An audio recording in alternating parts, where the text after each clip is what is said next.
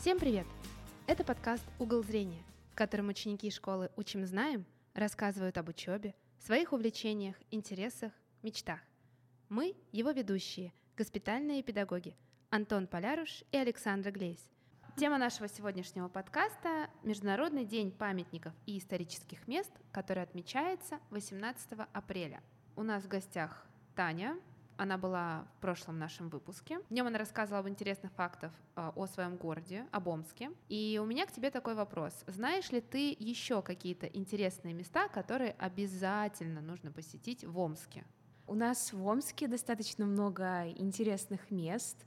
Я побывала во многих из них, и у меня есть свой топ-5 мест, которые точно стоит посетить, если вы когда-либо будете в Омске. Первое место — это э, театр драмы. Антон Денисович радуется. Да, очень красивый, и в нем у нас проходят мероприятия наравне со спектаклями. Второе место — это краеведческий музей. В нем у нас проводятся выставки, и также есть постоянные инсталляции, в принципе, очень много интересных экспонатов, точно стоит посетить. Третье место — это G-Drive Арена. Раньше это была Арена Омск, а, но сейчас ее полностью переделали, и теперь это просто грандиозное сооружение. Оно максимально современное, так что, я думаю, будет интересно как любителям исторических мест, так и представителям современной молодежи, которым хочется чего-то нового. А можно сразу задать вопрос? Что показывают на G-Drive арене? Ну, то есть какие, может быть, мероприятия, выставки, экспозиции, что там проходит? А, там есть выставка постоянная про то, как э, эта G-Drive арена строилась. То есть ее построили достаточно быстро, и там внутри сделали выставку, фотографии, даже э, материалы есть, из которых э, построена эта арена. А насчет мероприятий, там проходят различные ледовые шоу, к нам приезжают. Также хоккей у нас Слушай, я не знал, что можно сразу задавать вопросы. Я тут сидел, терпел вообще-то. Но, но... я просто нетерпеливая. Я как понимаю, ты говоришь про именно академический театр драмы, верно? Да. Вот. Я слышал, что это самый старый вообще театр Сибири, если не ошибаюсь, один из самых старых. Это правда. В каком году он был основан, не помнишь? Честно, нет. Это 1874 год. Я просто очень люблю театры, это моя профессия. Интерес тут же сразу это все посмотреть, изучить. В нише установлены бюсты двух очень известных э, русских писателей. Знаешь, каких? Антона Павловича Чехова и Льва Николаевича Толстого. А ты была там, в этом театре? Ходили? Конечно, была. А что смотрела, а что смотрела? Вот кого что интересует, да? Учитель литературы э, интересует а бюсты чьих писателей, а Антон Денисович, а что смотрела? На самом деле интересный вопрос, потому что в последний раз я там была достаточно давно. Я больше предпочитаю любоваться внешне, потому что мне это здание очень нравится. То есть там есть сквер рядом, и если туда сесть на лавочку, на ту самую удачную лавочку, с которой э, открывается прекрасный вид на это здание, то можно сидеть и любоваться очень долго.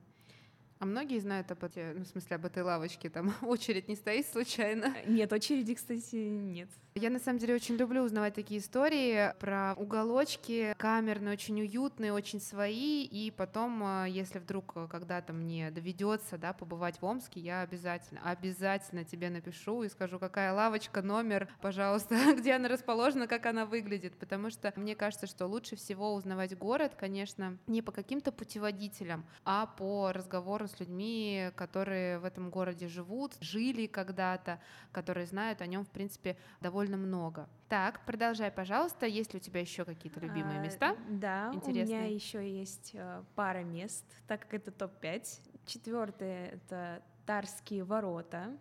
То есть они не единственные ворота, которые есть в нашем городе, но это самые известные ворота, которые входят в Омскую крепость, так скажем. Если люди выбирают, куда, по каким воротам именно им пойти, они чаще всего выбирают Тарские ворота. Еще одно место — это Пушкинская библиотека. Здание, и там тоже э, установлены даже не просто бюсты, а в полный рост статуи, так скажем, известных писателей. Это каких же?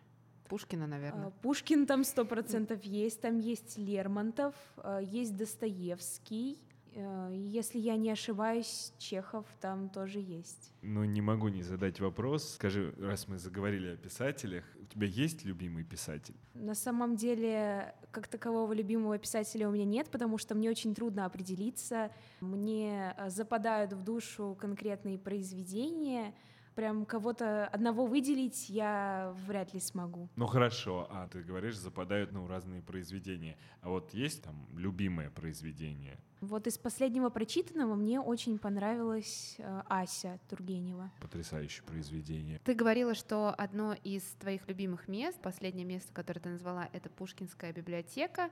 И я хотела тебя спросить, а ходишь ли ты, берешь ли ты там книги прокат, берешь ли ты там книги почитать, или, может быть, ты сама туда ходишь, какие-то проекты делаешь, и, может быть, там еще есть какие-то интересные активности? Да, в Пушкинской библиотеке проводятся выставки писателей достаточно часто. Но насчет конкретно меня я уже говорила, что я больше люблю любоваться зданием снаружи, то есть архитектурой. Я не так часто бываю внутри, я была там раз, наверное, пять а в рамках э, проектов, каких-то образовательных движений, я знаю, что сейчас эта сфера активно развивается, что очень много различных мероприятий проводят библиотеки. Я точно знаю, что в Москве библиотеки Анны Ахматовой, библиотеки здесь, которая вот у нас рядом с центром Димы Рогачева на Ленинском проспекте, устраивают вот такие мастер-классы, встречи, обсуждения, какие-то лекции, семинары. И мне кажется, что можно, в принципе, заходить на сайты, да, читать какую-то информацию,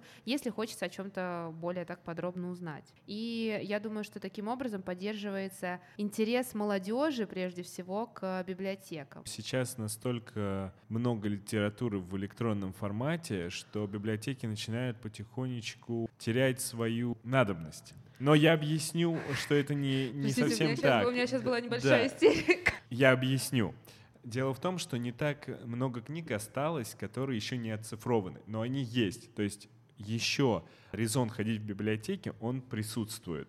Как же вот это, Таня, поддержи меня, пожалуйста, здесь. Ты девочка читающая. Как же вот это открыть книжку, понюхать ее, прикоснуться к страницам, перелистнуть их. Вот этот неповторимый запах старых книг. Я уже приверженец новых технологий, скажем Таня. так. Я разделяю и то, и другое мнение, потому что действительно сейчас э, многие предпочитают электронный формат. Это и правда удобнее, чем э, идти в библиотеку но с другой стороны, я сама, как представитель молодежи, могу сказать, что интерес еще не совсем угас, потому что есть люди, которым действительно важнее пойти ощутить это, нежели просто где-то прочитать в интернете. Я очень люблю выставки литературные, выставки писателей, где можно действительно прикоснуться к их творчеству. А расскажи про какую-нибудь выставку. Вот на какой ты была самый последний раз? А, я была на выставке Александра Сергеевича Пушкина, тоже в той самой библиотеке имени Пушкина в городе Омске. Это было в формате Олимпиады по русскому языку и литературе. То есть там проводился этап Олимпиады, и так получилось, что он совпал с днями проведения выставки. И прежде чем начать мероприятие, нам рассказали про эту самую выставку. Показывали книги, рукописи. Я считаю, что в любом случае книга может считаться памятником. Памятником человеческой Конечно. жизни и человеческого да. творчества, что самое главное. Мы немного отошли на самом деле от темы. Я хотел у тебя еще спросить, успела ли ты побывать где-нибудь в Москве? Да, успела. У меня есть топ-5 мест Москвы. О, это мы слушаем. Так, давай. Я больше, наверное, прочитала в интернете, но я составила топ-5 мест именно тех, в которых я была. Ну, первое — это, конечно же, Красная площадь. Куда же без этого?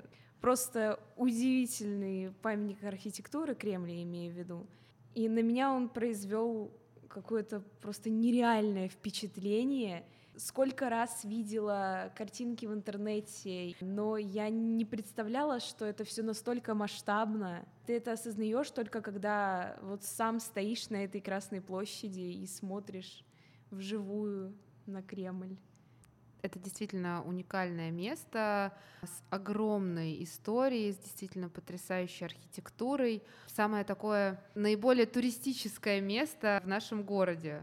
Знаете, у меня есть небольшая история, связанная с Красной площадью. Это был курс третий, наверное, института, и мы решили морально себя подготовить. У нас должен был быть экзамен по э, сценической речи как раз-таки. И мы решили, вот где, как не на Красной площади, надо готовиться к экзамену. Но вот только там мы вышли, э, по очереди выходили точнее, и читали стихи. Э, вокруг себя собрали большое количество людей, и где-то 40 минут весь курс скандировал стихи. А э, какие стихи-то? Мы читали и Пушкина, и Маяковского. Ну, в общем-то, наши стихи, наших классиков. Ни одного плохого отзыва не было. Ну, то есть у нас не было такого, чтобы кто-то оборачивался, или охрана пришла, или полиция и сказала, идите отсюда, что вы делаете, нарушаете покой. Э, такого не было в общем-то, мы собрали достаточно большое количество людей вокруг себя, а это означает, что творчество наших классиков все еще живо. Мне вспомнилась одна история, абсолютно никак не связанная с Красной площадью, но связанная со сценической речью. Я, если честно, не помню, что там было конкретно за мероприятие, но мне нужно было подготовиться, чтобы на большую публику рассказать проект. И мне нужно было, естественно, тренировать свои ораторские способности и смелость, в принципе, в том числе. И мне посоветовали одно очень интересное упражнение для смелости утром в автобусе, когда все сидят злые и недовольные. Нужно встать и сказать Дорогие граждане, с добрым утром. День прекрасен, солнце светит, давайте улыбаться. И да. тем не менее я это сделала. Какая ты молодец. Очень и... смело с твоей стороны. Да. Это прекрасный способ перебороть себя и поднять настроение. Да. Ну давайте вернемся. У нас же есть топ-5. Мы услышали да. только одно, и ну, нам стало очень интересно. Второе в моем топе — это парк Зарядье. Он находится очень близко к Красной площади, буквально вот через дорогу перейти. Это, кстати, довольно современный парк, насколько я знаю, является уже таким более современным э, представлением архитектуры и культуры в принципе.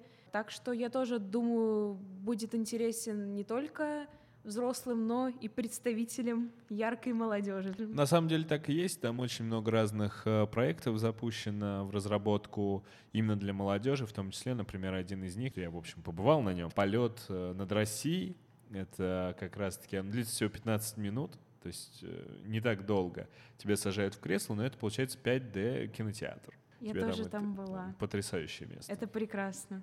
Третье — это океанариум в Крокус-Сити-Холле. Я не была э, в Москвариуме на ВДНХ, я очень хочу там побывать, но на данный момент я была только в том, который находится в Крокус-Сити-Холле, и тем не менее впечатление просто потрясающие. Особенно не только от того, что там есть зона с обитателями э, рек, озер, и там отдельная зона с обитателями морей, также там есть зона с тропическими обитателями, там есть обезьяны, попугаи, птицы. Э, я очень была удивлена, когда я вышла с зоны, где нам показывали морских обитателей, я смотрю, а там тропические птицы. Они за стеклом, но в какой-то момент я поворачиваю голову, и в нескольких метрах от меня приземляется тукан. Я просто была в шоке. И вот чего я точно не ожидала. Там действительно есть э, отдельные места, павильоны, где свободно летают тропические птицы. Четвертое — это такое более тоже современное сооружение, масштабная очень, как и все, что я в принципе называю.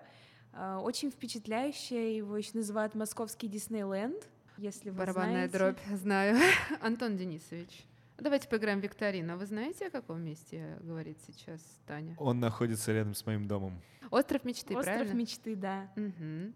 Расскажи, пожалуйста, что стоит ожидать лю- э, людям с детьми там?